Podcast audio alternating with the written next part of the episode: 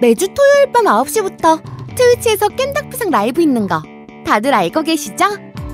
겜덕비상 트위치 정기 구독, 겜덕비상 라이브 본방 사수, 세뚜 세뚜. 여러분의 정기 구독으로 겜덕비상 라이브는 더욱 풍성해집니다. 아잉. 자, 세 번째 코너입니다. 이번 달 신작 게임 뭐 나와요?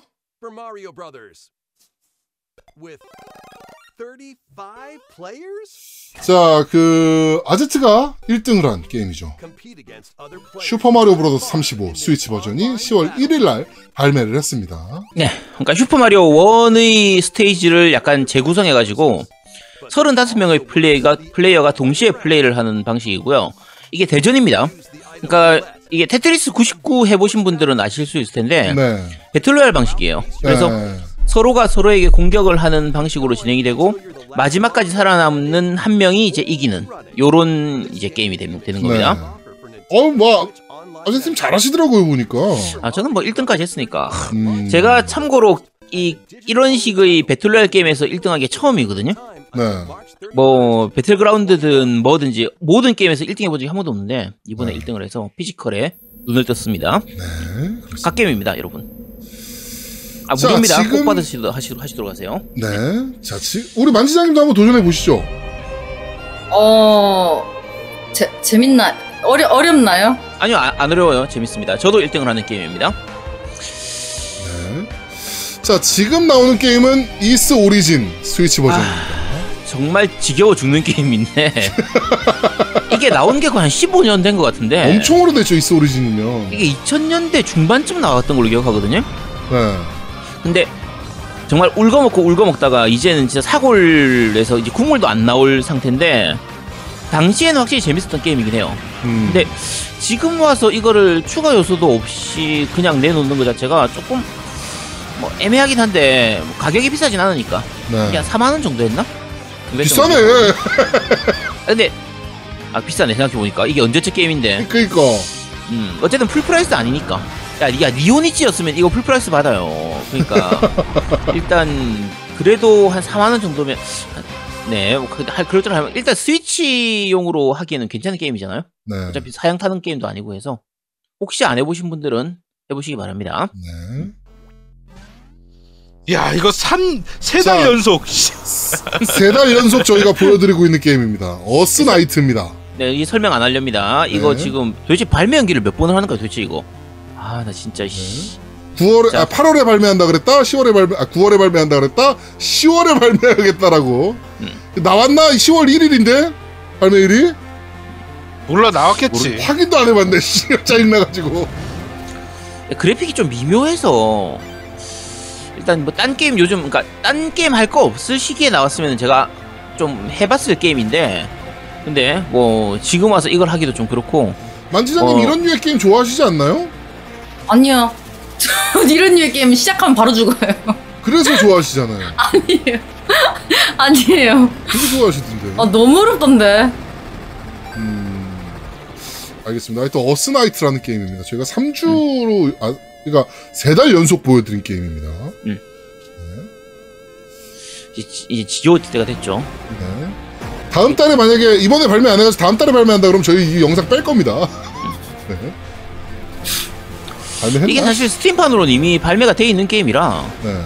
그래서 뭐 할 사람들은 이미 해봤을 텐데 요거는 제 기준으로 하면 나중에 엑원으로 발매돼가지고 게임 패스 무료로 풀리면 그때쯤 한번 할 게임 딱 그 정도 게임이거든요. 네. 그렇습니다. 이 트레일러도 더럽게 길어요, 또. 음. 네.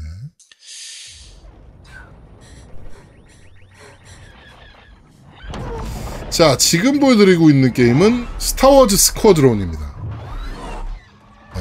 네. 그, 스타워즈 베이스의 슈팅 게임이죠. 네. 그 뭐, 제국군이 되냐, 공화국, 공화국군이 되냐 해가지고, 이제 싸우는, 어, 그 dogfight나 뭐 함대전을 할 수 있는, 어, 그, 어, 비행 슈팅 게임입니다. 당연한 얘기지만 스타워즈니까 우주를 배경으로 해서 이제 함대전을 하는 그러니까 공, 공중전을 하는 네. 이런 게임이고요. 이런 류 게임이 사실 많이 안 나오잖아요. 그렇죠. 그러니까 이전에 나왔던 게 에이스 컴뱃 7 그렇죠. 이후에 좀 너무 리얼한 걸로 가면 플라이트 시뮬레이터 같은 건데 이거는 그냥 약간 아케이드성이 강한 음. 요런 게임이라 말 그대로 슈팅이라. 예. 그쵸 비행 슈팅 게임인데 자 요거는 말씀드리겠지만 만약에 PC 그러니까 플스 VR을 가지고 계신 분들은 꼭 플스로 구입하시도록 하시고요 음. PC판 VR을 가지고 계시면 PC로 구입하시도록 하세요 이건 음. VR로 하면 전혀 다른 게임이 됩니다 그러니까 제가 이제 엑스박스로 이제 플레이를 했는데 엑스박스는 플레이를 하면서 그렇게까지 아, 물론 재밌긴 해요. 음. 재밌긴 한데 와 이럴 정도의 게임은 아니거든요. 근데 VR로 하면 확실히 몰입감이 틀린 것 같긴 하더라고요. 이거는 제가 VR로도 해보고 그러니까 물론 VR로 하면 화질이 떨어집니다 당연한 얘기지만 음. 그러니까 뭐 4K 해상도로 해가지고 뭐 이제 TV로 할 때보다 VR로 할 때가 훨씬 낫습니다 이건 음. 이건 VR로 아. 하면 완전히 다른 게임이 돼요 그리고 flight stick 있으신 분들은 정말 편하게 게임하실 수 있다 그러더라고요. 네 네, 그렇습니다 flight stick. 우리 만지장님 한번 해보셔야겠네요. flight stick 있으시잖아요. 저 flight stick 있고 최근에 VR 생겨가지고 VR로 한번 해볼까 생각 중인데 멀미 많이 안 나나요? 아 이거 오히려 멀미가 안 나요 그러니까 어... 저 같은 아 경우에 이게 하는 사람보다 보는 사람이 토할 것 같더라고요. 네, 아. 이게 이상한 게 제가 바이오하자드 같은 경우에 10분을 못 넘기고요 에이스 컴뱃 같은 경우에도 멀미가 굉장히 심했거든요 근데 이건 오히려 우주라서 그러는 건지 한 1시간 이상 했어도 멀미가 거의 없었어요 음. 그래서 네, VR로 하기 충분히 괜찮은 게임입니다 자, 스타워즈 스쿼드론이었고요. 자, 다음 게임은 10월 8일 날 발매가 된 사이클 질주 본능 DX라는 스위치 게임입니다. 이게 국내에서는 별로 인지도가 없는데 일본에서는 이제 닌텐도 e샵에서 거의 사- 항상 순위권에 있었던 게임들이라고 오. 해요. 이게 그래서 어 지금까지 누적 판매량이 2,700만 장. 와. 아 가격은 저렴합니다. 이게 그냥 기본적인 런 게임이거든요. 우리 네. 보통 뭐 쿠키런, 뭐 윈드런 이런 거 하는 것처럼 음. 이제 런류의 게임인데 어 그러니까 심플하죠. 심플한 그 우리 모바일에서도 쉽게 볼 수 있을 만한 그런 느낌의 게임이지만 그러다 보니까 가격도 저렴합니다. 6,000원밖에 안 하거든요. 음. 그래서 저렴한 편이라서 한 번쯤 해보시려면 사셔도 되고요. 은근히 코스도 굉장히 많고 이 자동 자전거 종류도 많고 이게 약간 아스트라란 게임이라 뭐 우주로도 나갔다가 뭐 과거로 가가지고 공룡 있는 곳에서 돌고 이런 게임이라서 음. 볼륨은 꽤 충분한 게임입니다. 자, 지금 나오는 게임은 트롤 헌터 디펜스 오브 더 아카디아라는 10월 8일 날 발매한 스위치 게임입니다. 네, 트롤 헌터를 원작으로 하고 있는 게임이고요. 어, 이거는 넷플릭스에서 보신 분들은 보셨을 거예요. 트- 넷플릭스 오리지널 작품으로 그 드림웍스에서 제작한 애니예요. 음. 그러니까 극장판 애니가 아니라 이제 TV판 애니라 TV판이라고 불러야 되나? 어쨌든 넷플릭스판. 뭐, 그러니까 넷플릭 그러니까 넷플릭스 오리지널인데 음. 이제 한한 시즌당 한 열, 1시즌은 좀 길어요. 한 24화인가 26화인가까지 있고 이게 시즌 3까지 나와 있거든요. 그래서 네. 혹시 그쪽 보고 재미있으셨던 분들은 구입하셔도 되는데 참고로 플스4하고 스팀 엑원이 다 발매가 되는데 어, 어, 이미 발매되어 있습니다. 요거 네. 지금 스- 스팀이나 엑원용 이미 발매되어 있고요. 어, 플스4는 39,800원이고요. 엑원은 54,000원이기 때문에 플스4로 구입하시거나 스위치로 구입하시기 바랍니다. 그렇게 비싸네. 네. 이상하게 엑원이 비싸요, 이 게임은. 자, 지금 나오는 게임은 피파 21입니다. 매년 발매하는 피파 시리즈 최신작이죠. 네. 어, 뭐 말 그대로 축구 게임입니다. 이거는 만지장님도 이제 방구가 됐으니까 이거 우리 2대2 한번 하시죠. 저거 해야죠. 어, 이거 2대1을 저걸로 해야죠. 그, 저 풋살 모드.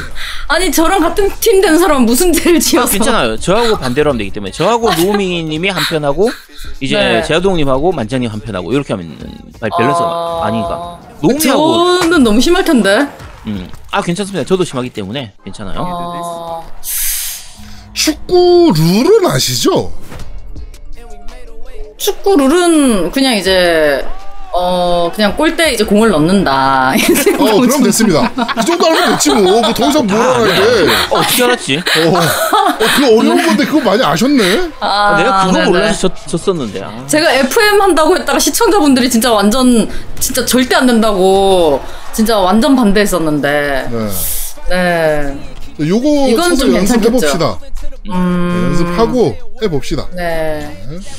일단 이- 피파 같은 경우에는. 네 어차피 매년 나오는 시리즈인데 지금은 조금 애매하긴 합니다. 왜냐면 낀 세대라서 그렇죠. 근데 업그레이드 근데- 해주니까. 그쵸. 네. 그래서 일단 지금 구입해두면 그 다음 세대까지 그대로 이어서 할 수가 있기 때문에 그래서 어 하나 구입하시면 뭐 나중까지 보고 엑시엑이라든지 플스 5까지 보고 구입하셔도 괜찮은 게임입니다. 업그레이드가 지원되는 걸로 확정이 되어 있으니까 네. 네, 업그레이드 생각하시고 그냥 뭐 어떤 기종이시든 구입하셔가지고 피파는 어떤 게임기로 하시든 재밌어요 무조건 일단 그렇죠. 네 그러니까 어, 구입하셔서 하시면 될 것 같습니다 네. 사실 골대에 골 넣는다 이게 끝인 룰이거든 피, 뭐 축구 뭐 더 이상 뭐 룰이 뭐 필요해 그거만 있으면 알면 되지 피파 말고 그 게임 축구 게임 뭐죠? 위닝 위닝. 위닝. 그거 제가 조금 해봤는데 네 아 그러면 잘하시겠네. 아니 근데 시청자분들이 끄라고 아, 네네 그 정도였습니다 어, 노움이나 네. 저한테 트레이닝을 좀 받으시면 네. 네, 좀 괜찮으실 거예요 네. 어차피 때리진 못하니까 욕만 안 하시면 돼요 네, 괜찮습니다. 네. 욕은 할 수도 있긴 한데요. 네. 자, 지금 나오는 게임은 어, 10월 9일에 어, 발매한 서바이벌리스트라는 게임입니다. 네, 이거 사실 지금 스위치하고 엑원용으로 얘기를 하고 있는데 지금 스팀하고 플스까지 다 발매가 되어 있는, 그러니까 스팀, 플스 다 발매되는 게임이고요. 네.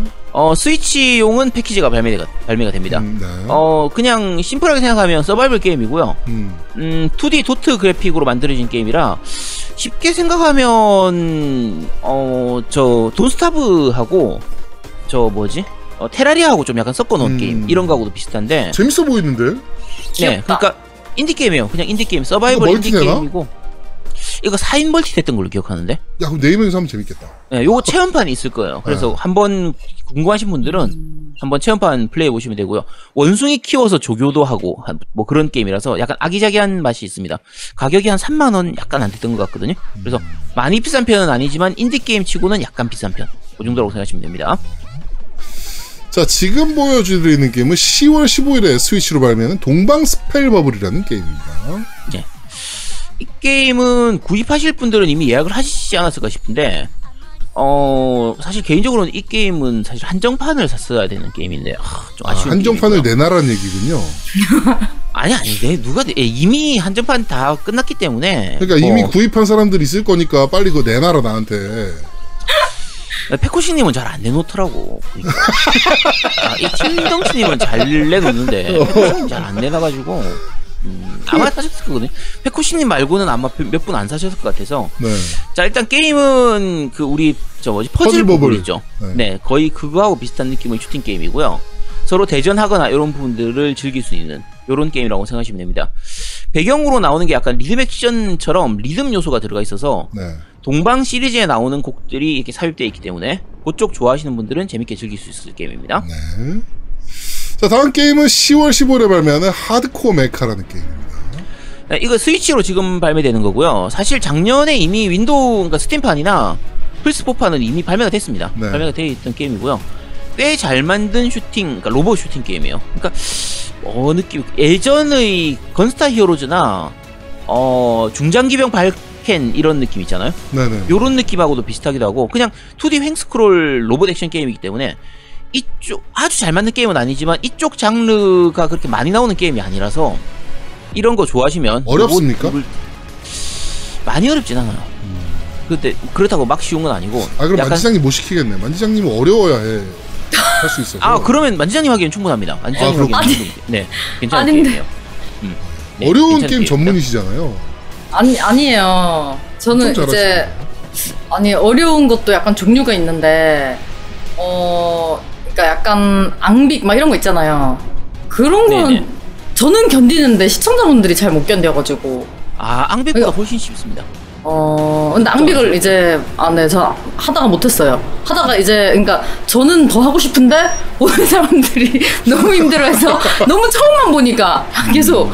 네 그래서 어 약간 그런 아. 네 두렵네요. 만지장님, 만지장님도 태, 태초 마을 주민이시군요. 네네네. 아, 우리 마을 동민이시네. 아, 네 거, 거기서만 삽니다. 고향 땅. 아, 네. 네. 거기 동민들 많지 않나요? 아, 그렇네요. 아, 반, 반갑네요. 여기서, 여기서 뵈니까 반갑네요. 네. 알겠습니다. 네. 자, 지금 보시는 게임은 이, 아, 10월 21일에 발매하는 스위치판 팡 어드벤처스라는 게임입니다. 이거는 오락실에서 많이, 어? 아니네? 나- 아니, 아니, 다- 어. 중간에 넘었어요. 비질이에요, 비질. 이 네. 게임은 비질 가장 긴 밤이라고 하는 게임이고요. 롱기스트 나이트였나? 어쨌든. 어, 게임은 이제 Metroidvania 스타일의 게임입니다. 음, 네. 그러니까 최근에 요런 류 게임이 좀 많이 나오죠. 그 작년 재작년이었나 Hollow Knight라든지 뭐 Blasphemous도 있고 뭐 Dead Cells도 마찬가지고요. 근데 어 오히려 그러니까 이제 원래 메- Metroidvania 스타일을 만들었던 이제 Castlevania를 만들었던 네. 그쪽에서 나왔던 Blood Blood. Stained도 있었죠. 네. 근데 그쪽보다도 오히려 그래픽 느낌은 더 좋습니다. 음. 더 화려하기도 하고 연출도 좋고 그, 좀 움직임 나는 것도 좀 괜찮은 편이고요. 그런 편인데 어 요즘은 이런 게임들이 많이 나와가지고 그러니까 이제는 Metroidvania 스타일 게임이 그렇게 막 특출난 장르 게임은 아닌 것 같아서 그렇죠. 예, 너무 많이 나오다 보니까 근데 이 게임은 전체 그래픽이라든지 연출이라든지 이런 부분들이 굉장히 좀 다크한 느낌이에요. 음. 약간 gore한 느낌도 좀 있기도 하고 해서 악마성 좋아하셨던 분들이면 충분히 재밌게 즐길 수 있지 않을까 싶은 개인적으로는 좀 기대하고 있는 게임이거든요. 네, 그래서 음, 한번 해보시기 바랍니다. 네. 어려워 보인다. 약간 어렵지 않을까 싶어요. 음. 아직 뭐 안 나왔으니까 모르겠는데 조금 어렵지 않을까 생각하고 있습니다. 어려우면 만지장님 하셔야겠네. 그렇네. 이것도 음. Bloodstained는 재밌게 했어요. 근데 이거는 진짜 확실히 좀 분위기가 좀 더 어두운 느낌? 네. 혹시 블, 혹시 Blasphemous는 안 해보셨어요? 그건 안 했고 Blood 네. stained랑 Dead Cells랑 이제 최근에 Hades 네 그런 거 이제 해보고 Hades는 조금 다르고요. 음, 하데스는 어. 장르가 좀 틀린 장르니까. 네, Dead Cells는 끝까지 하신 거죠. 네네 아 그러면 이거 충분히 하실 것 같은데. 아니 아니 파이팅! 아니 아니에요 네네 네. 파이팅! 하신다고 하셨습니다, 만지장님. 아 Skul도 근데 재밌어요 Skul이라고 이제 해골 나오는 거 네. 있는데 아, 네네네네.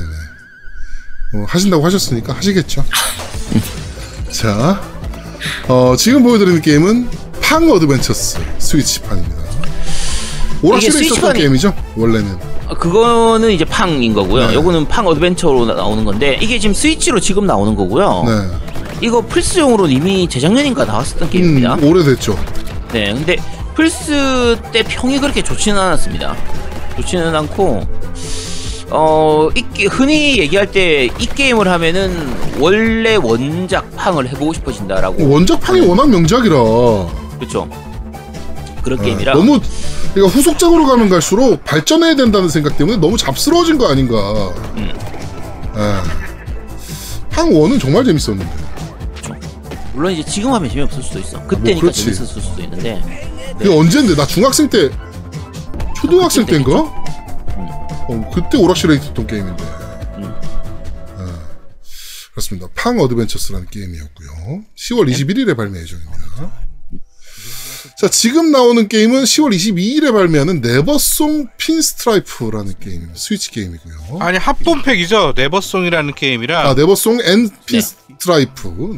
네. 네 맞아요. 그러니까 Pinstripe가 원래 먼저 나온 게임이고요. 이게 한 3년 전에 2017년도인가에 나왔던 게임이고 Neversong이 올해 중순에 나왔던 게임인데 음. 두 개를 합해 가지고 지금 스위치로 발매가 되는 거고요. 어 이게 Steam판으로 이미 있을, 있어요. 이미 발매되어 있는 게임인데 Pinstripe 같은 경우에는 게임 스타일이 그 내 친구 페드로 있죠. My Friend Pedro였나? 요거하고 비슷한 느낌의 중간에 퍼즐 요소를 좀 집어넣은 그런 게임이고요. 어, Neversong은 Limbo나 Inside하고도 좀 비슷하기도 하고 음. 어쨌든 그런 류의 약간 어, 암울한 그래픽이 느낌의 좀 그러네요. 네, 약간 괴기스러운 느낌의 어, 그러니까 귀여운 것 같지만 자, 자세히 보면 귀여운 것 같지만 중간 중간에 적이라든지 이런 게 쓸데없이 좀 약간 기괴한 그런 그로테스크한, 게 많이 네. 그렇죠 그런 느낌이 많아서 어쨌든 독특한 게임이라서 어 요거는 한번 해보시면 될 것 같은데 저도 사실 아직 안 해봐가지고 네. 요거는 22일 날 자세하게- 발매 판인데 지금 해볼 수가 없잖아요. 아니 아니 이거 스팀판은 이미 아, 발매돼 스팀판은 있어요. 이미 발매가 돼 네, 있으니까. 이미 예전에 발매됐었어요. 그래서 이거 둘 다 제가 안 해봤던 게임이라서 음. 자세하게 말씀을 못 드리겠습니다. 네. 근데 요번에 11월 달에 신기종이 나오는데 어, 10월 달에 게임이 나, 많이 나오는 게 거의 대부분이 스위치 버전이에요. 음, 그러네요. 예, 네. 10월 안 게임 거의 대부분 스위치 버전이에요. 진짜. 지금 보여드리는 게임들이 거의 스위치판이라. 자, 지금 나오는 게임은 10월 22일에 발매하는 재물과 눈의 세트나라는 플스4와 네. 스위치 게임입니다. 이게 이번에 한글화돼서 나오는 거고요. 시- 이것도 마찬가지로 발매된 거 이거 플스4판도 거의 한 3, 4년 전에 발매됐고요. 스위치판도 이미 예전에 발매되어 있었던 게임입니다. 음, 근데 그때는 한글화가 아니었고 PC판 같은 경우에는 이게 한글 패치가 있었거든요. 음, 근데 꽤 할만한 게임입니다. 그냥 아주 좋은 게임이라고 말하기 힘들고요. 그냥 액션 RPG, RPG 게임으로 이제 꽤 괜찮은 게임이었거든요. 음, 참고로 아마 이거 제작사가 오늘 소개할 오니가 오는 날 만들었던 그 팀이었던 걸로 기억하는데 안 그래도 좀 맞나? 비슷해 아, 아닌- 분위기가 아닌가? 아닌가? 맞, 맞는 것 같은데 어쨌든 그렇게 어 약간 B급 게임이에요. 그러니까 아주 A급 특 A급 이런 게임은 아니고 그냥 B급 이제 RPG 게임 요런 음. 느낌이라고 생각하시면 됩니다. 네. 그렇습니다. 어쨌든 한글화 돼서 나왔으니까 한글화면 일단 감사하지. 어. 근데 진짜 이제 한글 아닌 게임이 오히려 찾아보기 힘든 정도의 시기가 왔네요. 그렇죠. 예. 한글화 안 되면 하기가 좀 힘들죠 사실 예. 지금 상태에서. 진짜 아 우리나라 콘솔 게임에 대한 위상이 정말 많이 올라가긴 한 것 같습니다. 한글화 안 된. 게임은 하기가 좀 부담스러워요. 왜냐면 그렇죠. 또 한글화 된 게임도 많은데 그렇죠. 굳이 뭐 이런 네, 네. 느낌. 어, 그런 안 느낌. 한글 안 사요 이런 것보다 아니 한글화된 게임 하기도 바빠가지고 이거는 할 시간이 없어요 거의 그런 느낌이죠. 네. 자 지금 나오는 게임은 트랜스포머 배틀그라운드라는 게임입니다. 네. 다들 아시는 트랜스포머를 배경으로 만든 게임이고요. 영화 트랜스포머는 아니고요. 하스, 헤스브로. 네. 예. 이제 애니판을 네, 기본으로 그렇죠. 해서 나오는 요런 게임이고 어. 저 뭐지? 그 다 나옵니다. 스- 플스하고 지금 플스하고 Switch하고 Steam만 얘기를 하고 있는데 이게 저 엑원도 있, 있을 거거든요. 네. 그래서 어느 쪽이든 다 플레이 하시면 됩니다. 그냥 귀엽게 나오는 게임이죠. 자 이번 보여드릴 게임은 제목이 더럽게 깁니다. 10월 23일에 발매하는 Cadence of Hyrule Crypt of the NecroDancer feat 젤다의 전설입니다. 게임 더럽게 기네 진짜 제목. 이미 나온 게임이죠. 이게 패키지가 이번에 나오는 거고 DL판은 네. 나온 지 좀 됐죠.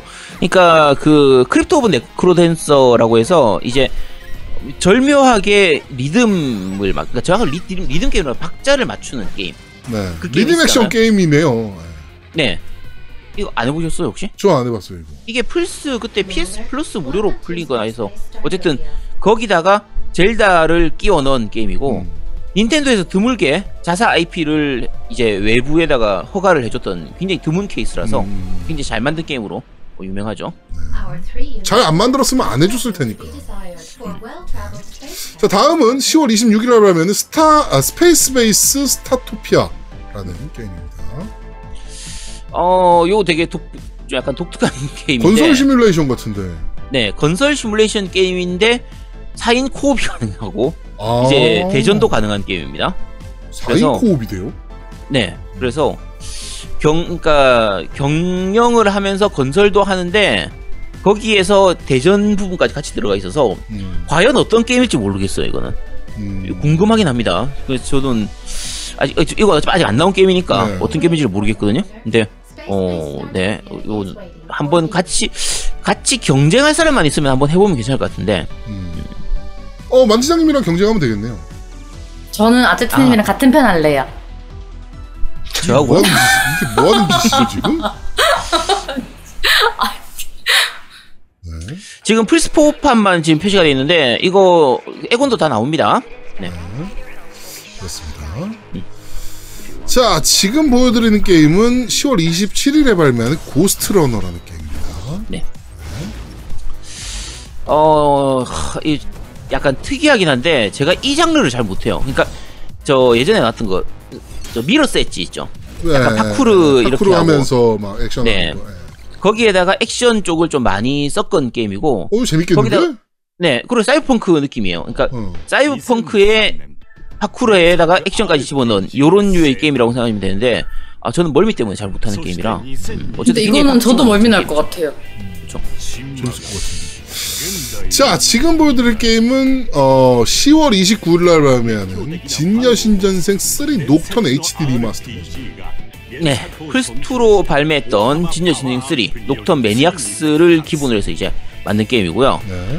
어, 국내 같은 경우에는 그 뭐 삭제되는 부분 때문에 약간 여러 가지로 말이 많기는 했는데 음. 그게 그렇게까지 심각한 문제는 아니기 때문에 음. 어, 그리고 또 뭐 저거 저걸로 그 제공한다 그러지 않았나요? 뭐 딜로 네. 해가지고요. 네, 어쨌든 추가로 되는 부분들이라서 그리고 그게 큰 아주 중요한 부분은 아니거든요. 큰 부분은 아니고 음. 게임 자체는 정말 명작입니다. 그러니까 이게 플스2 때 기준으로 하면 처음으로 한글화가 됐던 여신전생 시리즈였기 때문에 그때는 굉장히 좀 이슈가 되기도 했고 네. 여신전생은 지금은 이제 페르소나하고 섞여가지고 페르소나를 기본으로 생각하시는 분들은 아 그게 여신전생 아니야? 라고 생각했지만 실제로 여신전생은 굉장히 암울합니다. 음. 대부분의 여신전생은 이제 보통 동경이나 신주쿠를 배경으로 한다고 그렇지만 거의 세계가 멸망하다시피 한 상태 도쿄가 멸망하다시피 한 상태에서 시작되는 게임이거든요. 음. 도쿄를 악마들이 지배한 게임 또는 전 세계가 거의 뭐 악마들이 지배되고 있는 상태 이런 상태를 배경으로 하기 때문에 굉장히 암울한 상태에서 선과 악의 개념이 깨지는 이런 느낌의 게임이라 어 이, 혹시 그쪽 장르 약간 이- 이런 식의 dark RPG를 좋아하시는 분들은 지금 해도 괜찮은 게임입니다. 괜찮은 게임이니까 한번 해보시기 바랍니다. 네. 저는 이번에 한번 해보려고요. 여신전생 시리즈를 안 해봐가지고 이번에 나는 한번 안할 것. 같아. 재미가 없을 것 같아. 이게 그래픽이라든지 이런 것들은 아무래도 이게 뭐 리마, remaster니까 리메이크가 아니라서 remaster라서 지금 하기는 좀 낡긴 했습니다. 음. 낡긴 했는데 이 독특한 분위기는 여전하기 때문에 기대하시는 분들이 엄청 많더라고 이 게임을. 네. 그리고 여신전생 시리즈가, 시리즈가 원래 굉장히 어려운 게임이었거든요. 네. 근데 이거는 이제 어, 나- 쉬운 난이도가 그리고 지금 최근에 페르소나 시리즈들은 다 쉬운 난이도가 있잖아요. 그렇죠. 난이도 조절을 할 수가 있으니까 그래서 이 게임 같은 경우에도 난이도를 낮은 난이도로 하면 굉장히 쉽게 플레이를 할 수 있는 게임이라 어, 한 번쯤 해보시면 괜찮습니다. 원래 여신전생은요, 진짜 욕 나오는 게 실컷 잘 싸우고 있다가 잡몹한테 갑자기 즉사기 맞고 죽고 게임 오버 되는 이런 일이 비일비재했던 게임이에요. 네. 근데 요거는 그런 게 없기 때문에 난이도를 낮추면 그런 게 없어지는 거라서 네. 어, 가벼운 마음으로 하셔도 되는 게임입니다. 네. 음. あなたの日常が魔界と化す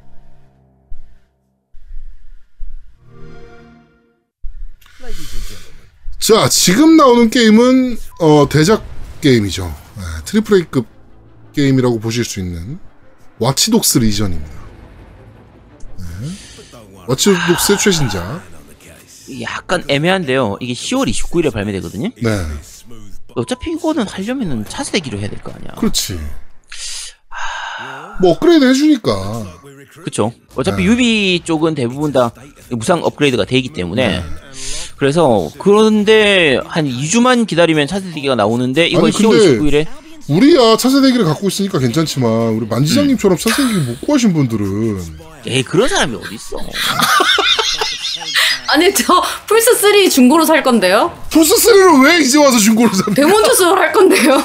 런칭하는 날? 11월 12일 날? 아 그거 플스 3판 Demon's Souls 구하기 힘들어요. 아 그렇구나. 그럼 좀 빌려주세요. 아저 안 가지고 있어요. 저 없습니다. 아, 플스 3는 갖고 있는데 Demon's 네. Souls가 없어요. 아 그것도 중고나라에 있겠죠 뭐. 아, 네. 그게, 그게 더 비싸지 않을까? 그냥 차라리 플스 5를 사시는 게 나을 지. 플스 5가 없는데 어떻게 삽니까? 아, 야, 제아도면 뭐 했습니까? 아, 하나 안 구해, 안 구해주시고. 뭐 제가 뭐 구한다고 구해집니까 그게? 제아도목님 야근하셨, 이거 뭐지? 외근 나가셨어요. 12시에 그때 이제 2차 그 판매할 때, 예고할 때, 네, 12시에 정각에 딱 약속 만지장님이 있으시다고. 나한테 오더를 내리더라고. 음. 그 그날 그 시간에 참전하세요라고 하시길래 저 외근인데요? 라고 하면서 아니, 왜, 왜 10분만 생각을 미루면 되잖아요. 버렸습니다. 아, 국내산 너프님이 플스 3판 데몬즈 소울을 갖고 계신다고 하네요. 음, 네, 알겠습니다. 감사합니다. 아니 그때 플스 3 게임을 왜 하지? 차세대 게임 런칭, 야, 런칭작이니까 해야지. 차세대 게임 사람들이 물어보면 플스 5 있는 척 할 거예요. 플스 5로 하면 되는데. 자, 뭐, 어쨌든, 어, Watch Dogs Legion 같은 경우에는, 기존의 Watch Dogs 같은 경우에는 처음에 보여줬던 거에 비해서 할 수 있는 게 생각보다 적어서. 엄청 욕먹었죠 그래서. 네, 약간 SF로 해서 뭔가 해킹으로 온갖 걸 다 할 수 있는 것처럼 보여줬는데 실제로 게임 해봤더니 뭐 제한되는 부분이 너무 많고 음. 평범한 게임이라 약간 아쉬웠었는데 이번 Watch Dogs Legion 같은 경우에는 진짜 온갖 사람들로 다 변신이라고 해야 되나? 어쨌든 해킹을 통해서 정말 자유도 높은 게임을 할 수 있을 것처럼 보입니다. 네. 자 유비소프트 게임은 나와봐야 알죠. 나와봐야 합니다. 예. 끝까지 지켜봐야 됩니다, 진짜. 예술인 작품. 아, 네? 얼마나 예술이야 이거. 어, 우리 아, 아, 아들이 가면라이더. 좋아할 법한 10월 29일 날 발매는 가면라이더 Memory of Heroez 게임입니다. 네, 히어로 체인 액션 게임이라고 하네요. 네. 우리 아들은 좋아하더라고 가면라이더를. 나는 가면라이더 별로거든. 오히려 어. 파워레인저가 좋지. 아, 가면라이더도 좀 약간 왔다 갔다 해서 가면라이더 오즈는 또 괜찮아요. 어 오즈 좋지 명작이지. 음, 음. 그치. 볼만해요. 아, 난 저 히어로 복장이 마음에 안 들어가지고. 가면라이더는 다른 특촬물하고는 좀 또 다른 그 재미가 있어가지고 일반적인 특촬물들 이제 보통 무슨 전대물이라고 흔히 부르는 레인저류. 파워레인저류. 네, 파워레인저나 뭐 어쨌든 여러 가지 네. 그런 것들에 비해서 이 가면라이더는 또 다른 느낌이 있어요. 그래서 음 근데 어차피 저는 우리는 안 사겠지만 네. 아 노미님은 사시겠군요. 어 나 이거 살 것 같아요. 네, 애 때문에라도 사야죠, 이거는. 네. 우리 애들은 가면라이더를 그렇게 좋아하는 편은 아니라서 저희 아들은 또 좋아하더라고 가면라이더. 네. 하여튼 뭐 저희 아들은 아마도 재밌게 할 것 같은데 저는 모르겠습니다 이게. 막 요새 보니까 가면라이더 막 이상한데 뭐 좀 자판기에 동전 넣어서 변신하고 막 그러더만. 변신은 것도 별별 있고. 걸로 다 합니다. 어, 그러니까 막 희한한 거 많이 나왔더라고. 파워레인저도 정말 특이한 것들 많고 우리 아들은 벨트도 샀거든요. 그거 변신하는 벨트. 아 그럼 당연히 사야죠. 그. 벨트는 샀으면 오즈 아니야 사야지. 오즈? 아 오즈는 나 벨트는 모르겠어요. 벨트는 되게 많다. 이렇게 음, 벨트는 다 벨트에다가. 뭐 넣고 이렇게 딱 제끼던데? 음. 그럼 뭐 소리 나던데? 벨, 벨트 같은 거하고 시계처럼 이렇게 팔에 차는 거하고 그거는 거의 기본적으로 변신 특촬물들은 거의 다 있죠. 그런 거 얼마씩 해요? 그거 한 8만 원? 뭐 싸? 한 정가는 6만 원에서 비싸요. 8만 원 사이? 발- 인기 좋을 때 초창기 때는 한 보통 5만 원에서 한 그러니까 짠 거는 3만 원 정도, 음. 비싼 거는 5만 원에서 8만 원 정도 요 정도 사이인데 근데 이제 그게 덤핑되기 시작하면은 가격이 한 80% 그렇죠. 할인. 시리즈가 80% 끝나는. 순간부터 덤핑이 되기 때문에. 근데 시리즈 끝나기 전에 한창 인기 있을 때 갖고 싶어 하잖아요. 그렇죠. 그쵸 맞아요. 가끔 제가 그거 할 나중에 끝물일 때 할인해가지고 이제 애한테 선물이라고 사주면 애가 안 갖고 노랍니다. 놉니다. 그냥 이걸 왜 갖고 왔어? 이런 쓰레기를 왜 갖고 왔지? 너 옛날에 좋아했잖아. 하면 이제 그냥 그렇게 되는 거죠. 네. 그건 옛날이고. 자, 어, 지금 보여드리는 게임은 10월 29일 날 발매하는 Mad Rat Dead라는 게임입니다. 어 굉장히 독특한 게임인데요. 미친 쥐 어, 죽음이네요. 그쵸. 어, 실제로 그렇습니다. 네. 미친 쥐 죽음인데 이게 시- 시- 약간 설정이 재밌어요. 실험용 쥐가 이제 죽은 다음에 쥐의 신한테서 이제 그 허가를 받아서 마지막 하루를 더 살 수 있는 거예요. 음. 살면서 그 사는 동안에 인간들한테 복수를 하는 거지. 음. 와, 어, 그런 게 감동적이다. 재밌다. 이게 약간 설정 자체가 특이해요. 그리고 게임 스타일은 보면 이게 예전에 나왔던 그 프리 그 프리니 맞나? 프리니 프리니 맞죠? 어 저 디스가이아 거기서 나왔던 그 이제 펭귄 나오는 요런 느낌의 액션처럼 진행이 되는 음. 게임인데 어, 네 니폰이치 게임입니다. 그 스타일이 비슷하기도 하고 그래서 니폰이치 게임인데 이 가격이 좀 비싸요. 음. 그러니까 스타일이나 이런 것들 생각하면 니오니치 게임들이 대부분 좀 비슷하긴 한데 조금만 싸면 좋겠는데 예전에 소개했던 그 거짓말쟁이 공주와 아 거짓말쟁이 왕자와 그 어. 맞, 맞, 맞나? 거짓말쟁이 공주와 눈먼 왕자. 그쵸. 그 게임도 마찬가지였고, 어, 니소, 니온치 게임들 같은 경우에는 좀 심플하게 만든 인디 게임으로 한 3만원, 2, 3만원 정도면 괜찮을 만한 게임을 거의 full price를 받아버리니까, 음. 그게 조금 아쉬운 부분이 훌륭한 있는데, 판매 전략이죠. 음, 아, 그런가요? 네. 어쨌든 게임 자체는 되게 흥미로운 게임이에요. 이게 되게 화려한 느낌도 있고, 2D 횡스크롤 액션 게임인데, 아까 제가 프리니하고 비교를 하긴- 하긴 했지만, 프리니보다 훨씬 스피디합니다. 음. 스피디하고 좀 약간 다채로운 연출들이 많아서 지금 나오는 부분이. 약간 소닉 같기도 하다. 씨. 소닉보다는 더 화려한 부분도 있죠. 그래서 어- 어쨌든 전반적으로는 괜찮아 보여. 괜찮은 게임인데 하, 이거를 full press price는 사고 사고 싶지 않으니 빨리 나에게 보내라. 그쵸 누가 이제 보내주시면은 제가 어. 재밌게 할 수 있을 게임인데 김덩치님이 빨리 밭에서 이걸 따서 보내주시면 좋겠다. 그쵸 이제 이게 아마 이게 10월 말 정도 한 11월 초 정도면 수확할 수 있을 게임이거든요. 네. 그러니까 그렇게 해서 보내주시면 됩니다. 네. 이거 빨리 보내주셔야 되는 게 요거 조금 늦게 보내주시면 그 뒤에 차세대기 나올 때하고 겹쳐져 버려요. 네. 그러니까 빨리 보내주셔야 됩니다. 정말 양아치구나. 네. 지금 어, PJW님께서 이달의 슈킹 게임 뭐예요 코너 하나 만들어 달라고 아, 좋다 이거. 괜찮은데? 야, 세, 야 재밌는데? 괜찮은데? 어. 네. 그렇습니다. 자, 지금 보여드리는 게임은 어, 10월 29일에 발매하는 The Dark Pictures Anthology Little Hope라는 게임입니다. 이거는 이거- 공포 게임이라서 오, 호러 어드벤처 게임이죠? 그쵸. 그러니까 앞에 아저 뭐지 Man of Medan 있죠. Dark 네. Pictures 시리즈로 해가지고 나왔던 요거의 이제 연작 중에서 나오는 게임인데 두 번째로 나오는 게임인데 음. 이게 원래 여, 이게 공포 게임이고 하니까 시기적으로 생각하면 여름에 나왔어야 될 게임인데 네. 이게 발매를 연기를 해가지고 이제 지금 나오게 되는 거고요. 아, 전작이었던 Man of Medan 같은 경우에는 되게 그때 노우미님하고 이거 우리 한번 소개했던 것 같은데 노우미님하고 저하고 둘이서 플레이할 때 그 굉장히 독특한 방식의 co-op이 재밌었던 게임인데 여기서는 과연 어떤 걸 보여줄지 약간 기대가 되는 게임이기도 합니다. 음. 스타일은 비슷해요. 연출이나 이런 것들은 거의 비슷한 게임입니다. 이거는 제아도목이랑 만지장님이 둘이 한번 했으면 좋겠는데. 아 그것도 괜찮겠네요. 저는 호러 게임 안 하는데요? 근데 Man of Medan이 처음에는 멀티 안 됐었나요? 처음에도 아, 멀티. 됐었나요? 네, 처음부터 아, 됐었어요. 저는 할 사람이 없어서 혼자 했구나. 그거는 같이 해야 재밌어요. 아, 야, 그렇군요. 만지장님이 어. 저렇게까지 얘기하는데, 야, 제아도목 안 그게 할래? 너무 슬프다, 와, 갑자기. 아니, 저 와. 안 슬픈데요? 저안 슬프 어. 괜찮습니다. 갑자기 네. 확 슬퍼졌어. 아니, 지금. 인생은 혼자죠, 인생은 혼자죠. 야 같이 할 사람이 없어서 혼자 했으니까 이제는 같이 해달라 이거 아니야. 제아도 자 하시기 바랍니다. 아, 아제트가 플레이할 겁니다. 아니 이거는 공포 게임이라고 해도 그렇게 뭐 많이 무섭고 이런 게임은 아니라서 어 노미님은 이거 별로 무서운 거 없었죠, 그죠? 음, 난 하나도 안 무서웠어. 나 이게 왜, 그죠? 뭐, 이, 야, 이거, 이거 무섭다 그러면 안 되지, 사람이. 아싸, 이거는- 크시구나. 이건 무서운 게임 거의 없습니다. 그러니까 이거 이제 Supermassive Games 자체가 전작이었던 그 Until Dawn을 만들었었죠. 그러니까 네. 그쪽 게임들 자체가 그렇게 무서운 게임이 아니에요. 약간 중간에 깜놀하는 부분 한두 번 나오는 거 빼고는 무서운 게 거의 없기 때문에 어, 그러니까 여기. 아이리스 스칼렛님도 얘기하시는데 만지장님은 아제트랑 하기를 원하실 거예요. 네. 또 이렇게. 좋아하기도 하고 와, 쩐, 쩐다 네. 진짜.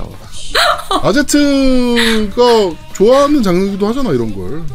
뭐 개인적으로는 좋아하긴 하는데 그러니까요. 저는 어차피 할 거고요. 네. 아, 그러니까 그럼 할 거면 만지장님이랑 같이 하면 되겠네. 아니지 제아동님은 아, 이런 기회 아니 야, 안 씨. 혼자 할 빨리 거예요. 게임이나 혼자 할. 거라고요. 자 다음 게임 다음 게임 소개합시다. 지금 나오는 게임은 10월 29일에 발매하는 샨테와 일곱 사이렌이라는 게임입니다. 아, 샨테 시리즈의 신작이죠. 신작 게임이고요. 어, 사실, 사실, 산- 샨테 시리즈 같은 경우에는 이제 한글화 부분 때문에 약간 말이 좀, 여러 가지로 말이 좀 있었던 게임인데, 음, 요게 한글화가 좀 제대로 돼서 나오면 괜찮은 게임이고요. 샨테가 스타일이 좀 두 가지로 나눠요. 그냥 평범한 횡스크롤 액션 게임으로 나올 때가 있고, 네. 메트로베니아 스타일로 나올 때가 있거든요. 오, 그게 여기 약간 왔다 갔다 합니다. 항, 항상 한 가지로 나오는 게 아니라 시리즈에 따라서 이렇게 나왔다가 저렇게 그러니까 롱맨에 가깝게 이런 느낌으로 나올 때도 있고 네. 그리고 아예 메트로베니아 스타일에 가깝게 나올 때도 있고 이렇게 왔다 갔다 하는 편인데 전반적으로 만화적인 연출 좀 약간 카툰 같은 네. 그런 느낌이 있어서 과장된 연출도 많은 있는 편이고요. 적 보스들 같은 경우에도 좀 약간 거대 보스 이런 거 나오는 그런 부분들이 있어서 2D 이제 횡스크롤 액션 게임으로서는 굉장히 잘 명작이거든요. 음, 항상 이 시리즈는 중간 이상은 갑니다. 어, 그런 명- 정도예요? 90점은 못 받아도 한 80점 왔다가 언저리는 항상 받는 게임이라서 음. 그 안정적으로 할 수 있는 게임입니다. 혹시 궁금하신 분들은 Game Pass에 이거 있으니까 요, 요 게임 말고 전작들이 있으니까 네. Game Pass로 플레이해 보시면 어, 한번 해봐야겠다. 그 정도로 극찬을 받으면 한번 해볼. Game Pass 없나? 골드 무료로 풀렸었나? 어쨌든 라이브러리에 있을 테니까 플레이해 보시기 바랍니다. 네.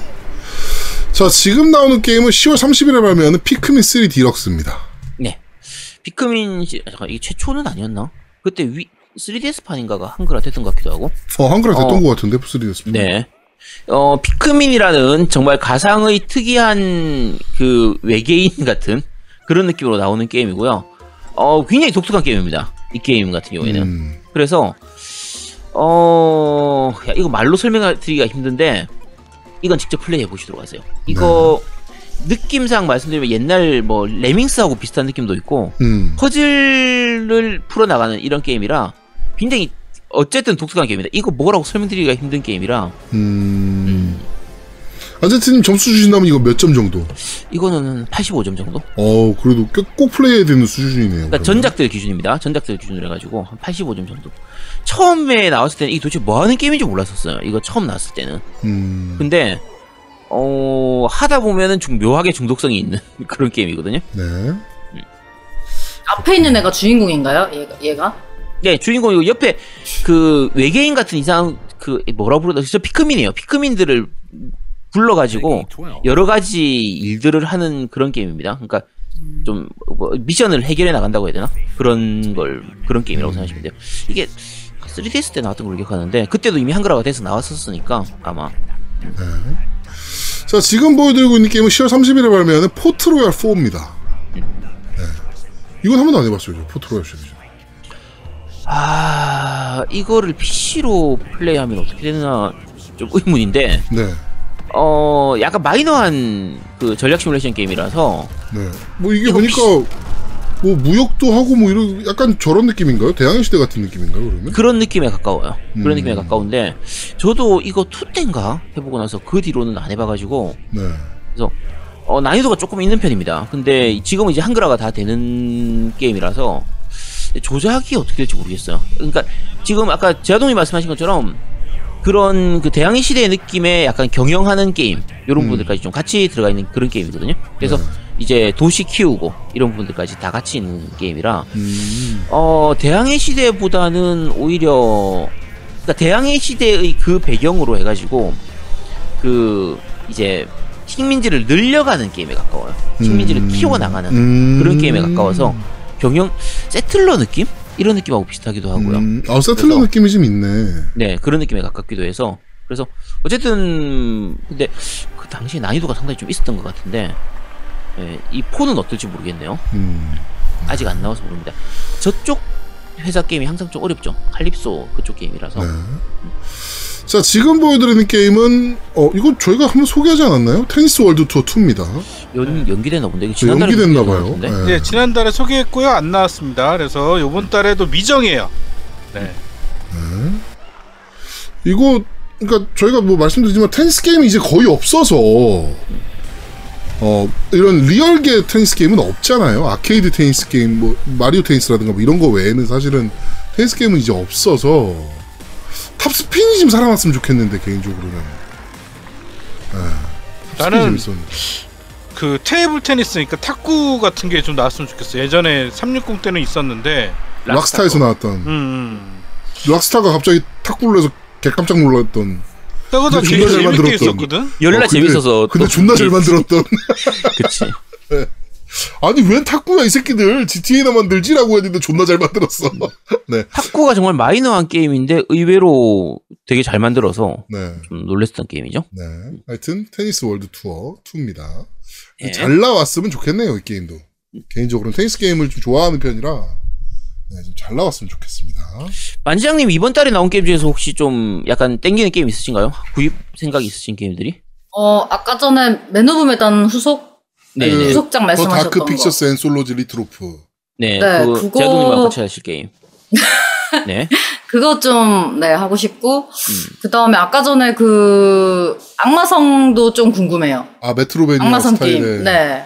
뭐였죠 아까 그 이름이? 그 비, 비질. 뭐였든? 아 비질 네. 비질. 네. 네, 네. 그것도 좀 궁금하고. 음. 음. 네. 피파 이번에 피파. 지금, 이번에 저 위쳐하고 있어가지고, 근데. 네. 위쳐를 시작했다고요? 네. 그래서 많이는 못할 것 같아요. 아마 차세대기 못 구하신다는 전제 조건 하에 사신 그 위쳐스 시작하신 것 같아. 아 위쳐는 그냥 차세대기로 차세대기로 하시면 되는데 위쳐에서 어차피 차세대기로 업그레이드 해주실 텐데. 아니, 근데 있어야, 지금 있어야. 에이 차세대기 구- 어떻게든 구해주겠죠. 네. 네. 아, 되게 고급스럽게 멕이는 현장을 계속적으로 지켜보고 계십니다, 여러분은. 세 분 중에서 한 분은 뭐 빌려주시겠죠. 제아동목이 구해줄 겁니다. 음. 근데 어차피 세 분 중에서 Demon's Souls 안 하실 분도 있잖아요. 전 안 할 겁니다. 그렇죠. 제아동목 안 할 테니까. 네, 그러면 제가 이제 빌려서 하고 드리면 저는 되잖아요. 스파이더맨 에이죠 그렇죠. 대신 모랄레스 해야 되니까. 언제 나오죠? 바로 나옵니다. 그날 동시에 나옵니다. 네, 동시 발매. 런, 런, 런칭작이에요. 둘 다 런칭작입니다. 아, 그러면은 그거 하고 빌려주세요. 다음 게임 아, 해야죠. 아, 다음 게임 뭐 하실 건데? 야, 아니, 스파이더맨 모랄레스가 플레이 타임이 10시간 정도라고 얘기를 했으니까, 네. 아. 제아동우님이 한 이틀 정도 해서 엔딩을 네. 보고, 그러고 나서, remaster 해야죠. 만지장님한테. 뭔 remaster? 스파이더맨 remaster요. 스파이더맨 원작 안 했었나요? 벌써 먼저 했는데 또 해야죠. 왜 또 해요? 리마스터니까. 그러면은 아니 그러면 하는지 안 하는지. 검사할 저기 겁니다, 진짜. 그 모랄레스만 살 거예요, 제가. 아, 그렇군요. 그러면은, 모랄레스만 하시고, 빨리 보내주시기 바랍니다. 왜죠? 네. 기다리겠습니다. 네, 자, 다음 코너. 네. 자, 어, 이번 달, 어, 이번 달 신작 게임 뭐 나와요는 여기까지 진행하도록 하겠습니다.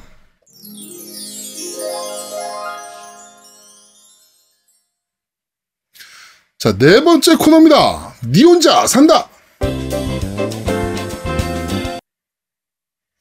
자, 이번 주 니 혼자 산다는 오니가 오는 나라입니다. 아까 저희가 OST 들었던, 네, 오니, 오니가 오는 나라. 네. 자, 오니가 오는 나라는 굉장히 좀 독특한 게임인데요. 일단은 액션 RPG 게임입니다. 네. 액션 RPG 게임인데, 어, 약간 스토리가 굉장히 특이해요. 이거는 다른 부분보다 스토리 부분을 먼저 말씀드려야 되는 게, 주인공이 망인지기라고 게임에서 나오는데, 어떻게 보면 살아있는 저승사자 같은 역할을 하는 그러니까- 캐릭터예요. 우리가 그 드라마 도깨비에서 봤던 네네. 약간 그런 느낌이잖아요. 저기 기- 이, 동욱인가요 그 저승사자 느낌. 네. 근데 네. 저승사자는 사람이 죽는 걸 기다려서 데려가는 이런 느낌이라고 치면, 네. 이 망인지기 같은 경우에는 그런 역할도 하긴 해요. 그러니까 이제 사람이 죽었을 때 이- 얌전히 저승으로 갈 수 있도록. 그리고 이 게임 내에서 이제 설정이 사람이 죽고 나서 저승으로 가야 그래야 이제 미련 없이 가줘야지 다음 생으로 환생을 할 수가 있으니까. 네. 만약에 죽지 않으면 이 생에 남아가지고 귀신으로 남게 되니까 망령이 되게 되니까 음. 그래서 어 그렇게 되지 않도록 하기 위해서 저승으로 보내주는 이런 역할을 하는 거라고 보면 되고요. 네. 경우에 따라서는 사람을 죽여주기도 합니다. 어. 그러니까 이게 게임 내에서 숨바뀌라고 표현을 하는데 좀 살기 힘든 사람들 있잖아요. 음. 예를 들면 뭐 자식을 잃은 부모라든지 뭐 연인이 죽었다든지 아, 이러면 뭐. 진짜 인생의 끝을 겪은 사람들. 그렇죠. 그러면 내가 정말 사랑하는 사람이 있는데 저 사랑하는 사람이 어 죽었다. 나를 두고 있다. 먼저 죽었다. 그러면 나는 차라리 이 생에서 혼자 살아남느니 나도 같이 따라서 죽겠다. 음. 이런 느낌이 있을 수 있잖아요. 그렇죠. 야동님 이런 거 공감 못 하시는가요? 아니요. 공감하죠. 만지장님 같으면 어떨 것 같아요? 정말 사랑하는 사람이 있다. 그러면은 죽으면 나도 따라 죽겠다. 이런 생각 하실 것 같아요? 그래서 제가 사랑을 안 해요. 네? 네, 그렇습니다. 만지장님 같은 경우에는 그냥 갈 사람은 가고 나는 새로운 사랑을 찾아야지. 아니. 그렇게 하실 텐데. 아니, 아, 그러실까? 그런 아니 거 일단? 사랑을 해야 뭘. 그렇죠, 그렇죠. 시작을 네. 안 한다는 아, 거지. 일단 사랑 못해요. 계약 위반이에요. 아, 아니야 몰래 하면 되지 괜찮아 괜찮습니다 뭐 하실 하시려면 하시도록 하시고요 짝사랑은 어. 되나요? 짝사랑까지는 네, 용인하겠습니다. 네. 네, 음. 알겠습니다. 네 어쨌든 만장이 같이 이렇게 냉혈한인 경우를 제외하고는 보통은 연인이 죽고 나면 진짜 괴롭단 말이에요 사는 게 괴로우니까 그렇죠. 나도 차라리 예. 따라갈래 아니 사귀던 때- 사람이랑 헤어지기만 해도 가슴이 아픈데. 그치 예. 그러니까 그럴 경우에 그 사람을 그냥 죽여주는 거예요 그렇게 그걸 이제 음. 숨바뀌라고 표현하는데 그것도 망인지기들이 하기도 합니다 음. 그런데 이런 부분들을 좀 계속 보여주는데 약간 그래 전반적으로 스토리가 좀 암울한 편이에요. 음. 그러니까 나중에 스토리 같은 경우에 사실 따지면 1부, 2부, 3부 이렇게 좀 나뉠 수가 있거든요. 이게 네. 어, 게임 내에서 1장, 2장, 3장, 4장 이런 식으로 그 장이 나누게 됩니다. 네. 나누게 되는데 그거에 따라서 분위기나 연출도 좀 많이 달라지고요. 스토리 전개도 꽤 많이 달라지는 편이에요. 달라지는 편인데 이 부분에서 약간 아쉬운 부분을 말씀드리면 이게 좀 B급 게임이에요. 기본적으로 중간중간에 연출이나 이런 거에서 뭐 애니메이션이 많이 삽입이 된다든지 이런 게 없고 대부분은 그냥 게임 내에 있는 in-game 영상으로 이제 진행이 되거나 이벤트를 보여주는데 음. 이 연출이 좀 밋밋한 편입니다. 음. 그러니까 약간 스포가 될 수 있기 때문에 자세하게 말씀드릴 수는 없는데 그러니까 스토리 전개 도중에 뭐 주인공하고 굉장히 가까운 사람이 죽는 장면도 있고 또는 그렇게 가까운 사람이 죽었는데 이 사람이 바로 저승으로 가는 게 아니라 약간 이 세상을 좀 떠들고 있는 거야. 그때 그 영혼을 만나러 가는 장면이 있고 그 거기서 이제 보내주는 장면이 있는데 이게 사실은 굉장히 좀 막 가슴 아픈 장면이거든요. 네. 주인공한테 가까운 사람이 죽은 거니까. 그렇죠. 주인공 입장에서는 또 여러 가지 이게 그 사건으로 인해서 자기에 대한 일에 대한 부분이라든지 자기의 가치관에 대한 부분. 아까 말씀드린 것처럼 숨바뀌 이런 거 할 때 이 주인공은 약간 냉정한 편이에요. 그러니까 만장님처럼 아무나 막 죽이고 이렇게 할 수 있는 사람이었거든요. 음, 냉혈한이었는데, 그렇죠. 그런 사람이었는데 자기한테 가까운 사람이 죽는 그걸 겪으면서 조금은 기존의 가치관이 좀 바뀔 수 있는 이렇게 될 수 있는 부분인데 이 이벤트 연출이 너무 밋밋하게 돼 있는 거야. 음.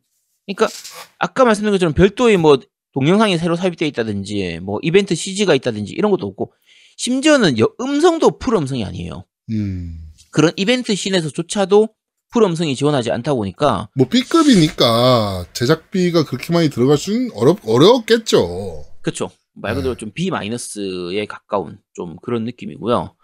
어, 일단 제목에 있는 이제 오니가 우는 나라라는 거는 어, 아, 이거 설명하면 스포가 되려나? 노미님 이거 엔딩 보셨죠? 아니 엔딩까지 안 갔고 네. 저는 저기 아, 거의 엔딩까지 간 것 같아. 그 엔딩까지 간 것 같아요. 어. 그러니까 어 기본적인 것만 말씀드리면 오니가 운다는 게 사람이 죽으면 이제 아까 말씀드린 것처럼 환생을 하거나 이렇게 전생을 하게 되는데 네. 그 과정에서 이제 한이라든지 절망이라든지 이런 게 좀 세상에 대해서 쌓인 부정적인 감정들이 남으면 그게 모이고 모여가지고 오니가 되는 음. 요런 그, 설정이거든요. 우리나라. 드라마 도깨비랑 굉장히 비슷한 설정이네요. 뭐 비슷하다고 볼 수도 있죠. 음. 근데 아, 근데 막 게, 음, 게임 자체의 그런 그 내용들은 도깨비랑 완전 다르고 아, 뭐, 그쵸, 물론 당연히 그러, 일단 다르긴 한데. 어떤 어. 배경이나 이런 것들은 사후 세계에 관련된 거라 어떤 영혼이랑 이런 것들을 다루기 때문에 뭐 비슷하다면 비슷한데 그 비슷하다고 하는 것 자체는 좀 아닌 것 같고 음. 그러니까 그냥 그 상황이 좀 비슷할 수 있어도 음. 그그 분위기랑 이런 게 완전 달라요. 그러니까요. 예. 네. 그러니까 컨, 캐릭터 컨셉? 어떻게 보면? 아, 약간 근데 이그 게임의 도깨비에서 공유도 죽었는데 한이 많아서 이제 도깨비가 된 케이스라고 봐야 되잖아요. 그러면 비슷한 거 아닌가? 어차피 아니 아니 그러니까 그런 아, 이거 너너 안 해봤죠 지금? 어, 너 이거 이거 안 해봤어요. 네, 그러니까 그런 해보- 거랑 완전 달라요. 네. 네 해보고 나면 도깨비하고는 전혀 다른 네, 느낌인데 도깨비를 설정상 얘기하면 화가 나. 왜냐면 그치. 도깨비는 정말 잘 만든 작품이기 때문에 도깨비랑 얘랑 비교하면 내가 화가 나. 도깨비가 미안해. 그런데 그렇죠. 결론적으로 저는 개인적으로 스토리 얘기를 해서 말씀드리면 저 이 게임의 단점은 스토리입니다. 음. 스토리가 너무 어두워요. 어, 너무 어둡고 몰입감도 안 돼. 아까 말한 full voice도 아니었기 때문에 그다음에 연출도 안 좋았기 때문에 음. 집중이 안 돼. 음, 맞아요. 그래갖고 내가 계속 뭘 했냐면 이 게임의 그 다음이 재, 재밌어서 진행한 게 그러니까 스토리가 재밌어서 진행한 건 하는 케이스도 없고 음. 내가 갖고 있는 내가 데리고 다니는 혼이 있거든요. 네. 걔를 업그레이드 시키기 위해서 그냥 맹목적으로 다는 거밖에 없어. 뭔가 다음 스토리가 기대되거나 없어. 뭐 이러 이래서 게임을 하는 게 아니고 어, 어. 그냥 내가 데리고 다니는 어떻게 보면 약간 팩 같은 느낌의 혼을 그렇지, 그렇지. 키우고 업그레이드하는 맛에 그냥 게임을 했단 말이죠. 어, 무기를 얻고 그다음에 계속 업그레이드를 해야 되니까 얘를 full up하면 무슨 게 될까? 그다음에 그러면서 내 스킬이 막 그 unlock이 되거든요. 네. 그래갖고 내 스킬이 뭐가 더 생길까 봐 이런 것들 때문에 했지 음. 스토리 때문에 전혀 하지 않았어요. 스토리는 정말 재미없어요. 따분했어요. 저는. 그러니까 지금 노미님이 얘기했던 그게 주인공이 데리고 다니는 혼이 귀화혼이라고 불렀나? 음, 귀여워. 이렇게 음. 이제 혼을 중간에 게임 스토리상 새로운 혼들을 얻게 돼요. 네. 그러면 그 혼을 얻는 게 실제로 무기를 얻는 거예요. 그러니까 그 혼이 쓰는 무기가 예를 들면 칼을 쓰는 혼이 있고 뭐 창을 쓰는 게 있고 뭐, 채, 뭐 사슬락 같은 걸 쓰는 애 있고 이 여러 가지가 있기 때문에 네. 그 혼을 계속 바꿀 수 있거든요. 그러니까 우리가 무기를 바꾸는 것처럼 혼을 그때그때 바꿔서 빙의를 받아가지고 그걸로 이제 공격을 하고 싸우게 되는데 스토리 자체, 그러니까 게임 자체를 진행하고 그 혼을 키우다 보면, 혼을 성장시키다 보면 네. 그 혼에 얽힌 스토리도 좀 이렇게 열려요. 열리는 게 있어요. 음. 그 혼이 왜 죽고 왜 그렇게 세상에 남아있는가 이런 부분들을 약간은 좀 이렇게 사이드 스토리처럼 이렇게 가르치는 게 있는데 그 부분의 연출도 밋밋합니다. 그러니까 사실 이 게임의 스토리 소재나 이런 것들은 꽤 괜찮은 편이에요. 반전도 그렇고 그러니까 어디서 본 것 같은 클리셰 덩어리긴 한데, 그러니까 다 보면은 야 이거 어디서 본 것 같은데 어디서 본 것 같은데 이런 연출이나 이런 게 많긴 한데 그렇다고 해서 못 만든 스토리는 아니거든요, 사실은. 네. 근데 문제는 그 스토리를 엮어 나가는 그 내러티브가 너무 엉망이에요. 너무 밋밋해요. 음. 그러다 보니까 몰입이 안 되죠. 근데 재미가 이런 없고. 이런 류의 게임은 스토리가 되게 탄탄해야 되는 거 아닙니까 그러면 원래는? 네, 근데 음, 이 중요하지. 게임은 그 부분이, 네, 이 게임은 그런 게 좀 없어요. 음. 그러니까 뭐 되게 슬픈 장면처럼 보이는 실제로 슬플 만한 부분인데 연출이 너무 밋밋하다 보니까 전혀 별로 안 슬픈 거예요. 음. 좀그 부분이 아쉬운 부분입니다. 어쨌든 음, 그러니까 음, 영화에서 아니 그러니까 드라마를 하나 예를 들면 음. 그 요번에 드라마 한 거 있죠. 그 비, 비밀의 뭐? 숲인가? 어 비밀의 숲님. 어. 네. 그 주인공이 원래는 그 뇌손상에 의해서 그런 감각이 없잖아요. 희로애락이 그쵸, 사이코- 없다고.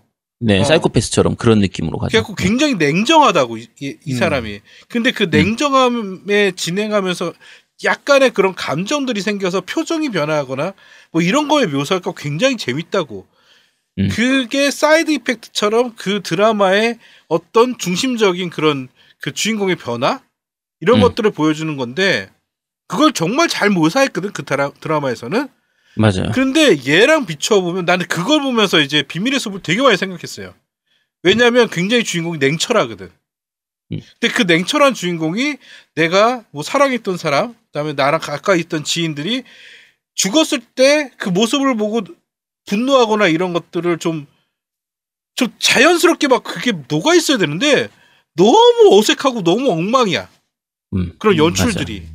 그러니까 전달이 안 돼, 나한테. 전혀 전달이 안 돼. 그러니까 저거하고도 비슷하죠. 아까 지금 노미님이 되게 잘 얘기하셨는데 비밀의 숲에서 주인공 뭐였지? 조 조승 조승우죠. 조승우. 네, 조승우가 그렇게 가는 것도 마찬가지고 바이올렛 에버가든에서 바이올렛이 그렇게 가는 것도 마찬가지예요. 감정이 없었던 캐릭터에서 이제 여러 가지 일을 겪으면서 감정을 찾아가는 요런 느낌인데 어떻게 보면 이 오니가 오는 나라에서의 주인공도 그런 느낌에 가깝게 가야 되는데 그 연출이 이제 밋밋한 거예요. 음. 좀 설득력이 없는 개연성이 좀 떨어지는 느낌처럼 이렇게 느껴지는 그런 게 있는 거고요. 어, 뭐 스토리는 넘어가고요. 그러면 전투가 사실 재밌습니다. 전투는 그래픽 느낌은 굳이 따지면 그러니까 그 전반적인 그래픽 느낌은 젤다 아 젤다라 그럼 젤다 욕 먹으려나? 젤다 마이너 버전에 가깝고요. 전투 스타일은 최근의 이스에 가깝습니다. 어떻게 보면 액션 RPG 이런 느낌에 가깝고 어, 이스 같은 경우에는 보통 이제 캐릭터를 바, 요즘에 이스 같은 경우에는 캐릭터 한 3명 정도 있으면 이 캐릭터를 서로 바꿔가면서 속성, 캐릭터마다 속성이 있어가지고 그 적의 속성에 맞춰가지고 캐릭터를 바꾸면서 싸우는 거라고 치면 이 오니가 우는 나라 같은 경우에는 그 귀신을 그때그때 바꿔서 빙의를 시켜가지고 이제 그 속성 공격에 따라서 유불리를 이렇게 있게 되는데 네. 이스 같은 경우에는 그 속성에 따른 유불리가 굉장히 크거든요. 네. 타격이냐 뭐 배는 공격이냐 뭐 이런 거에 따라 가지고 다 다른데 이 오니가 오는 나라는 그 속성에 따른 유불리가 그렇게까지 극명하진 않아요.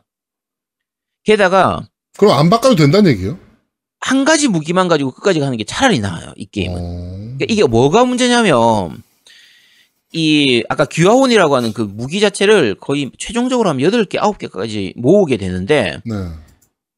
초반에 키웠던 애는 괜찮은데 그 그리고 충분히 경험치가 들어오면 괜찮은데 중후반에 얻게 되는 그 무기를 처음부터 새로 키우려고 하면 새로 키우기가 힘들어요. 이제 레벨 1부터 시작하니까. 음. 그래서 그런 부분 때문에 차라리 한 가지 무기로 끝까지 쭉 가고 2회차 할 때 다른 무기를 쓰는 게 더 나은 수준이 되는 거예요. 근데 2회차를 할 만큼 재밌는 게임은 또 아니라서 그게 약간 좀 아쉬운 부분인데 네. 그리고 이게 초반에는 그 스킬이 몇 개 없기 때문에 되게 움직임이 답답합니다. 그게 제일 답답한 부분이 그 공격 도중에 cancel이 안 되거든요. 음, 음. 전투 도중에 cancel하고 회피하고 이런 게 안 되다 보니까 공격이 굉장히 좀 밋밋해지기 쉽게 돼요. 그런데 어 중후반에 넘어가 가지고 스킬을 많이 얻게 되면은 스킬이 늘어나면서 굉장히 할만해지게 돼요. 꽤 조작할 부분도 많아지고 보스전도 꽤 재, 재밌어지게 되고요. 그래서 전반적으로 후반에 가면 괜찮아지는 중후반에 가면 괜찮아지는 부분인데 초반에 약간 지루함을 버텨야 되는 게임인 건가요, 그러면? 그쵸 그게 좀 맞아요. 그게 예. 스토리도 흥미도 없고 음. 별로 이렇게 흥미가 와닿지 않은 스토리에 어, 좀 암울하고 그리고 스킬이 없기 때문에 초반에 전투도 답답하고 음. 그게 어느 정도 극복해서 스킬이 풀리면 할만해지는 게임. 그런데 더 웃긴 거는 스킬이 풀리면 어 이제 그 계속 스킬을 더 풀고 싶잖아요. 최종까지 음. 풀고 싶은데 어 그 포인트가 부족해서 그치. 그냥 귀인 하나만 하- 쓰게 돼. 음. 그래서 그 개를 끝까지 풀게 되니까 지금 다양한 귀인을 쓸 의미가 없어요. 그쵸. 그러니까 요즘 나오는 게임들 같은 경우 보통 그런 거 있잖아요. 경험치를 많이 따로 숫자로 모은 다음에 이거를 내가 원하는 혼을 키우는데 원하는 무기를 키우는데 쓸 수 있는 이런 게임들이 많이 어, 있잖아요. 게임이 요새는 오히려 대세죠. 네. 이 게임은 도끼를 키우고 싶다. 그럼 도끼를 써야 되고 창을 키우고 싶다. 그럼 창을 써야 돼요. 근데 음, 아까 말한 것처럼 새로 얻은 무기들 같은 경우는 레벨이 낮아가지고 약하단 말이야. 음. 지금까지 써오던 무기는 되게 강한데 아 더럽게 어렵겠는데 그런 새로 게임이? 얻은 무기는 약하기 때문에 그거를 다시 약한 애들 나오는 곳에 가가지고 힘들게 싸워야 되니까 그래서 좀 약간 답답한 부분이 있죠. 음. 이 부분은 좀 답답한 부분이고 어 그리고 연출에서도 약간 강렬한 연출이 많아요. 그러니까 옛날 에스트랄 체인처럼 이렇게 강한 빛을 내는 번쩍번쩍한 이렇게 화려한 연출을 하는 게 많다 보니까 약간 눈이 피곤한 부분도 좀 생기는 편이고요. 네. 그러니까 어 맵 진행할 때는 전투에서는 조금 흥미로운 부분이 이게 히- 우리가 이 현실 세계가 있고 아까 우리가 주인공이 망인직이라고 하는 애라고 했잖아요. 네. 저승사자 같은 거니까 현계하고 유, 게임에서는 유계라고 하는데 그 약간 이면 세계 같은 그 두 개를 넘나듭니다. 그러니까 지금 세- 사람들이 사는 세상, 일반적인 세상하고 귀신들이 사는 세상이 겹쳐져 있으니까 그 두 개를 서로 왔다 갔다 하면서 맵을 진행하는 요 부분은 꽤 괜찮아요. 꽤 재밌는 음. 부분이 있어요. 그러니까 일정 부분은 현실 세계에 따라서 진행을 해야 되고 일정 부분은 이제 어 유계로 가야만 넘어갈 수 있는 그런 부분들도 음. 있고 뭐 기묘한 그리고- 이야기 같은 그런 그렇죠. 음. 네. 그리고 각 그 지역별로 이제 유계에 가려고 하면 유계는 굉장히 강한 놈들만 있기 때문에 이 현계에서 혼지기라고 해가지고 그 놈을 죽이면 이제 유계의 유계를 좀 열리는 새로운 유계로 갈 수 있는 게 열리는 이런 부분들도 어쨌든 전반적으로 좀 흥미로운 요소들은 좀 많이 있긴 한데 그걸 풀어나가는 부분이 조금은 이제 부족한 약간 밋밋한 이런 부분들은 있고요. 음. 전투는 꽤 재밌습니다. 생각보다 재밌어요. 노우미님 전투는 괜찮았었죠? 전투는 정말 재밌어요. 전투는 정말 재밌는데 지금 바로 말한 그 현실 세계와 그다음에 그 망세계 그러니까 그 왔다 유계를 왔다 갔다 하는 그게 렉이 심해. 음. 굉장히 그게 부드러워야 되는데 뭔가 딱 끊기는 느낌? 뭔가 막 되게 아, 그 이게 너무 심해. 플스 프로인데. 잠깐 아 플스로 하셨죠? 음. 이거 참고로 말씀드리면 스위치로 하면 더 심합니다. 스위치로 하면 잔로딩이 진짜 많아요. 그래서 그 플스로 해도 없는 건 아닌데 어 스위치로 하면은 짜잘한 잔로딩들이 정말 많기 때문에 그나마 플스가 낫습니다. 그나마 플스가 나은 편이고 그러니까 최저가가 좀 안 됐어요. 그래픽이 그렇게 아주 좋은 것도 아닌데도 그러니까. 이상할 정도로 근데 잔로딩이 사실은 많고 현실 세계와 유계를 왔다 갔다 하면서 그 그런 액션들이 계속 일어나면서 아이템 먹고 이러는 게임이 되게 재, 재밌다고 그게 음. 이 게임은 그게 단데 그게 로딩이 걸려버리니까 렉이 걸려버리니까 되게 자연스럽게 넘어가면 정말 재밌었을 텐데 아그 거기가 되게 불편한 거야 그렇죠. 그 부분 약간 아쉽죠. 근데 그 기혼이라는 게 네. 진행이 될수록 하나씩 얻을 수 있는 거라서 이게 어, 중간에 바꾸기가 조금 부담스러우면 거의 사람들이 비슷한 무기를 쓰겠네요. 그렇죠. 거의 하나 새로운 무기 쓰기가 조금 어려워서 네, 맞아요. 음, 사실은 그 동시에 네 명의 귀여운을 데리고 있을 수 있어요 음. 네 명의 음. 귀여운을 쓸 수 있는데 대부분 두 개만 써요 첫 음. 번째 얻은 두 개만 칼하고 창. 아 하나만 쓰는 건 아니구나. 어, 그, 그러니까 동시에 네 개를 다 음. 불러올 수, 그러니까 하나씩 불러올 수 있어요. 근데 나는 사실 두 개만 써서 창이랑 혼이랑 음. 둘다 난 full up 다 했거든요. 네. 예, 두 개는 full up 했는데 나머지는 별로 하고 싶지가 않아. 그러니까 무기 스톡은 4칸이 있기 때문에 그리고 전체 무기는 한 8개, 9개, 9개, 10개쯤 있었나? 어쨌든 아니 여덟 개 정도 있었던 것 같은데. 음, 한 8개 정도 있는 무기 중에서 4개를 골라서 이제 스키, 무기 칸에다가 채운 다음에 그거를 그냥 순간순간 계속 바꿔가면서 쓸 수가 있도록 되어 있어요. 네. 그렇게 되어 있긴 한데 아까 말씀드린 것처럼 새로 얻은 무기는 처음부터 새로 키워야 되다 보니까 그러니까 음. 어 활이라든지 이렇게 약간 일반적인 걸로 하면 우리가 디아블로 이런 거 하는 것처럼 이게 기본적으로 hack and slash 같은 그런 게임이거든요. 그래서 어 활 무기도 하나 넣고 그다음에 뭐 독, 파워형 무기도 하나 넣고 칼도 넣고 장거리 무기도 넣고 이렇게 해서 싸우면 정말 재밌을 만한 게임이에요. 그러니까 잘 만들어져 있어요. 음. 근데 그 leveling 시스템 때문에 그 무기를 성장시키는 그 시스템이 정말 왜 이렇게 만들었는지 이해를 못 하겠어요. 왜 근데 아까 무기별로- 전에 그 유괴나 이렇게 동네마다 약간 네. 그뭐 몹이나 이런 애들이 난이도가 좀 다를 거 아니에요. 네네. 근데 진행될수록 이제 당연히 더 어려워지는 거죠. 그쵸, 맞아요. 더 아, 강해지는 그러면 거지. 진행될수록 어. 어려워지는데 이제 내가 새로운 무기를 쓰려면 나는 새 무기는 처음부터 키워야 되고 이러니까 그러니까 어려워지는 게 아니고 반복하게 강해지는 그런가? 거지. 적 몬스터가 그치, 그쵸. 강해지는 거고. 네네. 음. 그래 그 강해짐에 따라서 나도 강해진 거지. 음. 그러니까 근데 새로운 무기 키우려면 그렇지. 그러면 이제, 네. 지금 만- 그게 만자님 얘기한 개인적으로 것처럼? 좀 이해가 안 되는데 왜 그렇게 만들었지? 그러니까요. 그러니까 그게 이게- 회차 반복하라고 만든 건가 싶기도 하고 일부러. 아, 그런 것 같아요. 그래서 어. 차라리 아예 2회차로 해가지고 다른 무기로 쓰면 모르겠는데 1회차에서 하려고 하면 노가다를 다시 해야 되는 방식이라 음. 그러니까 예를 들면 아까 속성이 있다고 했잖아요. 일단 속성이 있긴 있어요. 그래서 적 속성에 맞는 무기를 쓰면은 좀 더 많은 데미지가 들어갈 수 있지만 문제가 지금까지 키운 무기가 그냥 짱이야.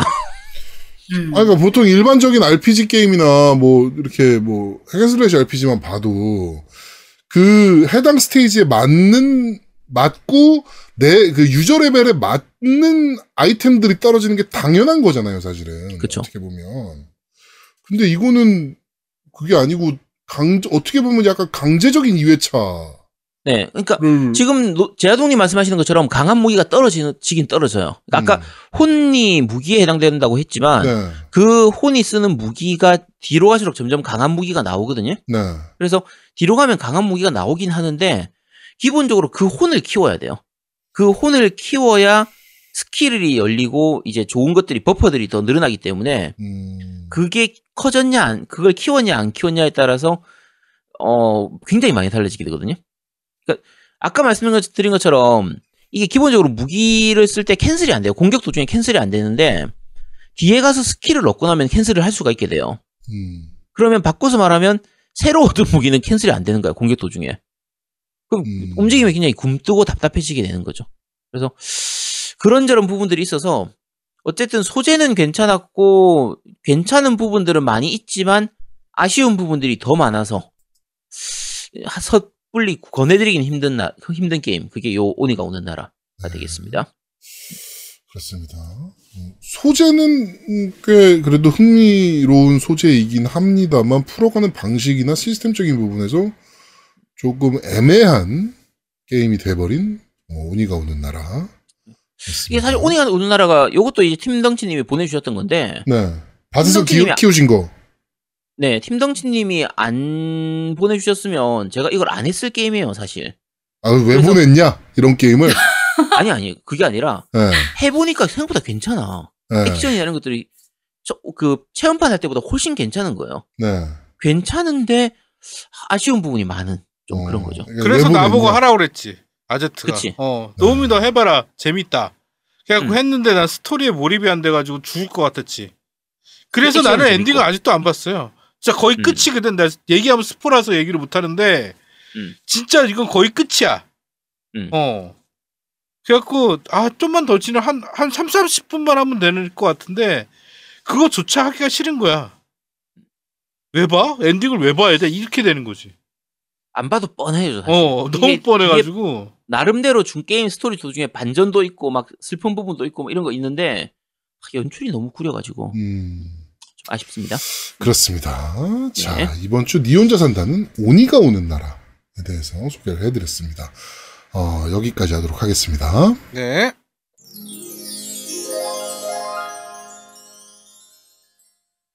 자, 그럼 저희는 잠시 쉬고 4부에서 여러분들을 찾아뵙도록 하겠습니다.